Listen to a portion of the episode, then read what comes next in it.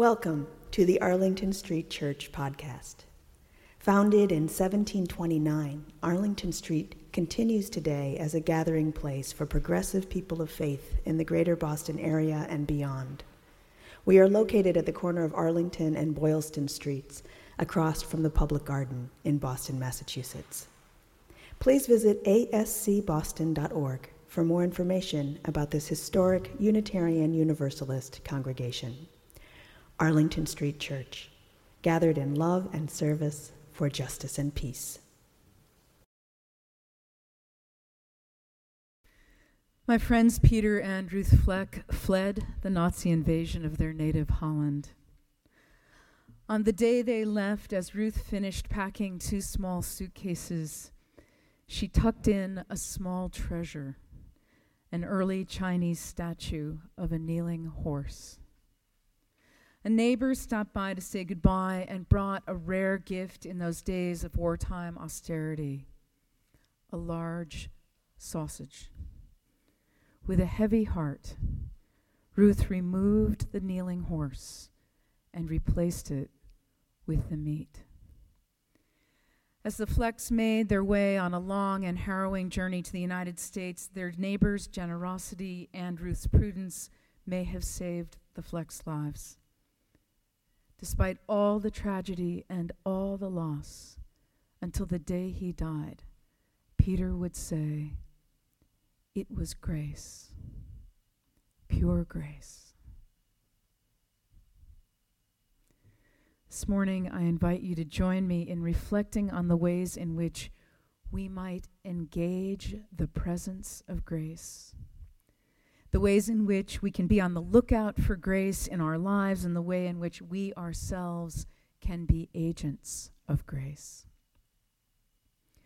The concept of grace comes to us from Christianity, most often accompanied by the words free and unmerited. Grace is amazing. The myth is that John Newton, an 18th century slave ship captain, was struck with a change of heart, reversed course, and wrote the hymn, Amazing grace, how sweet the sound that saved a wretch like me. As truth would have it, John Newton retired after making a small fortune from human trafficking and became a well respected priest with a talent for preaching and writing hymns. Over the course of many years, his views shifted. Eventually, he evolved from slaver to abolitionist. There was nothing sudden about his conversion. No lives were saved, and what he did about his conscience is not recorded. Still, we can celebrate, celebrate that amazing grace, slow but sure. That amazing grace that came at last. Years ago, Bill Moyers made a PBS documentary about the hymn. There's a scene from a rock concert in South Africa. Different bands have whipped the huge crowd into very high spirits. And then comes the closing act opera singer Jessye Norman. What were the producers thinking? Standing all alone on stage, no instruments, before an audience wild for more rock music Jessye begins to sing Amazing Grace. Slowly, very slowly. Amazing Grace. How sweet the sound that saved a wretch like me. By the second verse, the crowd has fallen completely silent. Amazing grace. My colleague Robbie Walsh writes I heard the second Brandenburg Concerto and I was swept away.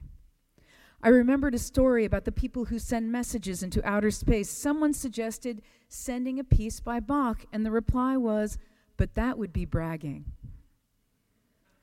Some say we get what we deserve in life, but I don't believe it, he continues. We certainly don't deserve Bach. What have I done to deserve the second Brandenburg Concerto?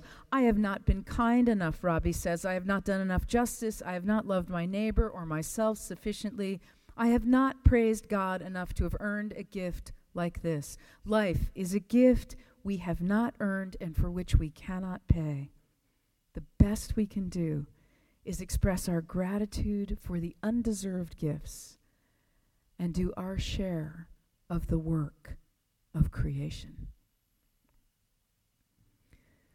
I was out for a run this past week and started up a long, steep hill at the same time I started trying to solve a long, steep problem. And maybe 10 minutes in, breathing hard and not seeing any solutions, I passed two guys who were ambling downhill. One of them looked up, smiled, and said, Keep going. It was exactly what I needed to carry me to the top and to get the perspective I needed. My colleague Victoria Safford writes Grace sometimes comes from a stranger. When unexpectedly we stumble into another's holiness and remember with such gratitude, we are all in this together. Sometimes you yourself are the stranger, full of grace, unwittingly. You yourself are an instrument of grace. Keep going. Give thanks. There's grace in gratefulness. In 1995, Christopher Reeve, Superman and Unitarian Universalist, was thrown from his horse, paralyzed from the neck down, and immediately following the accident, experienced a period of utter despair. It didn't last. Giving an interview, seated in a wheelchair, and breathing with the aid of a ventilator, he considered himself, he said, a lucky guy. I realized that the only way to go through life is to look at your assets, he said, and to see what you can still do. In my case, fortunately, I did not have a brain injury, so I still have a mind I can use. Now, 11 years after his death, his words call us to look for grace, even in the darkest places. In very strong language, Christian theologian Paul Tillich writes Grace strikes us when we are in great pain and restlessness. It strikes us when we walk through the dark valley of a meaningless and empty life. It strikes us when we feel that our separation is deeper than usual because we have violated another life, a life that we loved or from which we were estranged. It strikes us when our disgust for our own being, our indifference, our weakness, our hostility, and our lack of direction and composure have become intolerable to us. It strikes us when year after year the longed for perfection of life does not appear, when the old compulsions reign within us, have they have for de- decades, when despair destroys all joy and courage. Sometimes, he says, at that moment, a wave of light breaks into our darkness. If that happens to us, we experience grace. After such an experience, we may not be better than before, and we may not believe more than before, but everything is transformed. In that moment, grace conquers sin, and reconciliation bridges the gulf of estrangement, and nothing is demanded of this experience. Nothing but acceptance. One of my touchstone experiences of grace happened many years ago when I was serving our congregation in Provincetown. It started with a man named Hayes. Everyone knew his name, but I don't believe he had a friend in the world. His life was cigarettes and hard liquor and painting. He was a very gifted landscape painter. One afternoon, as I left the meeting house, I saw that Hayes had set up his easel just in front of the fence. Usually, he was perched in the sand dunes above the ocean, open ocean or wedged against a sidewalk edge in the East End. And I wondered what had brought him into town. As I came closer, he spoke first. Hope this is okay. Whatever we can do for the arts, Hayes, I answered. Have a look, he said. Now we were having a conversation. So I looked, and emerging on his canvas was the front of the church, the lawn, the side garden, and the first floor with the great door open. Hayes, I went for broke. Would you like to come in? Sure, he said, as if we'd been planning to meet, and he put down his brush and wiped his hands on a turpentine rag, dissipating the smell of smoke and booze that hung in the air around him. We walked upstairs to the sanctuary. The gray walls there are painted in trompe l'oeil, trick the eye, and they shone in the late afternoon sunlight that slanted through the high windows. He glanced around and looked at me expectantly. It occurred to me that Hayes had seen this before. How do you like it? he asked. I love it, I said. It's magical. My favorite part is the nave behind the pulpit. I never really believe that the wall is flat until I'm up there eye to eye with it. We had fun doing it, he said. Art students came from all over Europe to help us out. I knew, I knew that some 20 years earlier, while the roof was being repaired, a hurricane had blown in and lifted the tarp. Water had rained into the sanctuary, ruining the paint.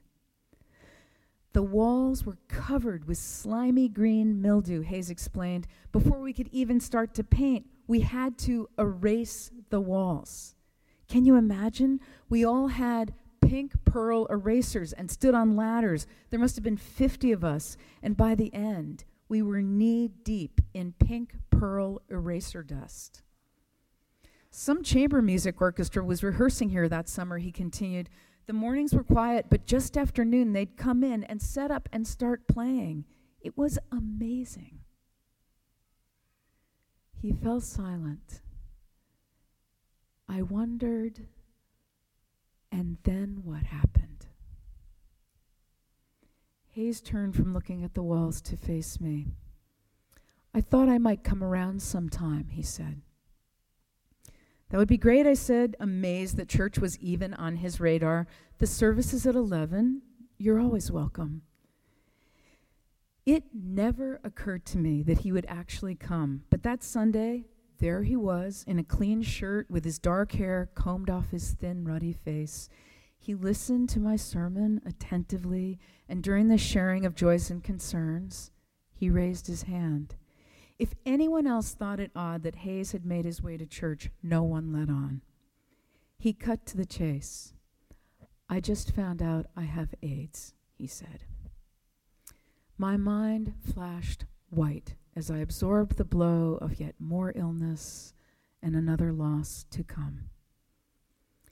He continued, It's made me think about my life and that I want to change. He paused. I thought he might be done. But he continued, I'm coming to church now and I'm going to quit drinking. That was all. He sat down and everyone clapped. After the service, I spotted him lingering after coffee hour. Three members of my AA posse were talking with him. No one doubted that it would be a miracle if he could or would get sober. The next Sunday, he was in church again, and again he stood during the sharing of joys and sorrows. I'm sober one week, he said, and sat down.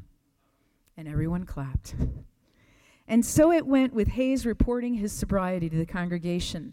I have 21 days. I have 35 days. And at 42 days, he shared that he had set his sights on attending 90 AA meetings in 90 days. At 56 days, he was sick, but still sober. He raised his hand and spoke from his seat. Two weeks later, he lay quietly on a pallet in front of the pulpit, but his face lit up as we celebrated 70 sober days with him. By the next week, Hayes lay bedridden at home, but we all kept the calendar for him. He was wasting now. AIDS was ravaging his body. Still, he was eloquent about his spiritual awakening, and long timers and newcomers to AA alike sat by his bedside, lovingly attending this dying, luminous man. On the 90th day, an AA meeting was gathered at Hayes' house. Augmented by guests from the congregation, people sat on his bed, on the radiator and window sills, and spilled out into the hall. The topic of the meeting was the promises, the promises of Alcoholics Anonymous, which A- Hayes had memorized for this very special occasion. Slowly but surely, to the expectant crowd, he began.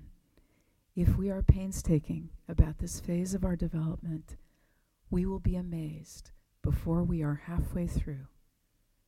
We are going to know a new freedom and a new happiness. We will not regret the past, nor wish to shut the door on it. It was the final meeting for which Hayes was conscious. One week later, people crowded into the sanctuary for his memorial service. And that fall, the congregation gave me a gift for my 30th birthday. Hayes' painting of the meeting house, the one he had begun at the beginning of the end, with the great door open. Beloved spiritual companions, let us be on the lookout for grace and the ways in which we ourselves can be agents of grace. So may we engage the presence of grace in our lives. Sometimes it comes from a stranger. Sometimes we are the stranger full of grace. Keep going. To send Bach into space would be bragging, but let us give thanks. There's grace in gratefulness and acceptance. May we keep the great door open. Amen.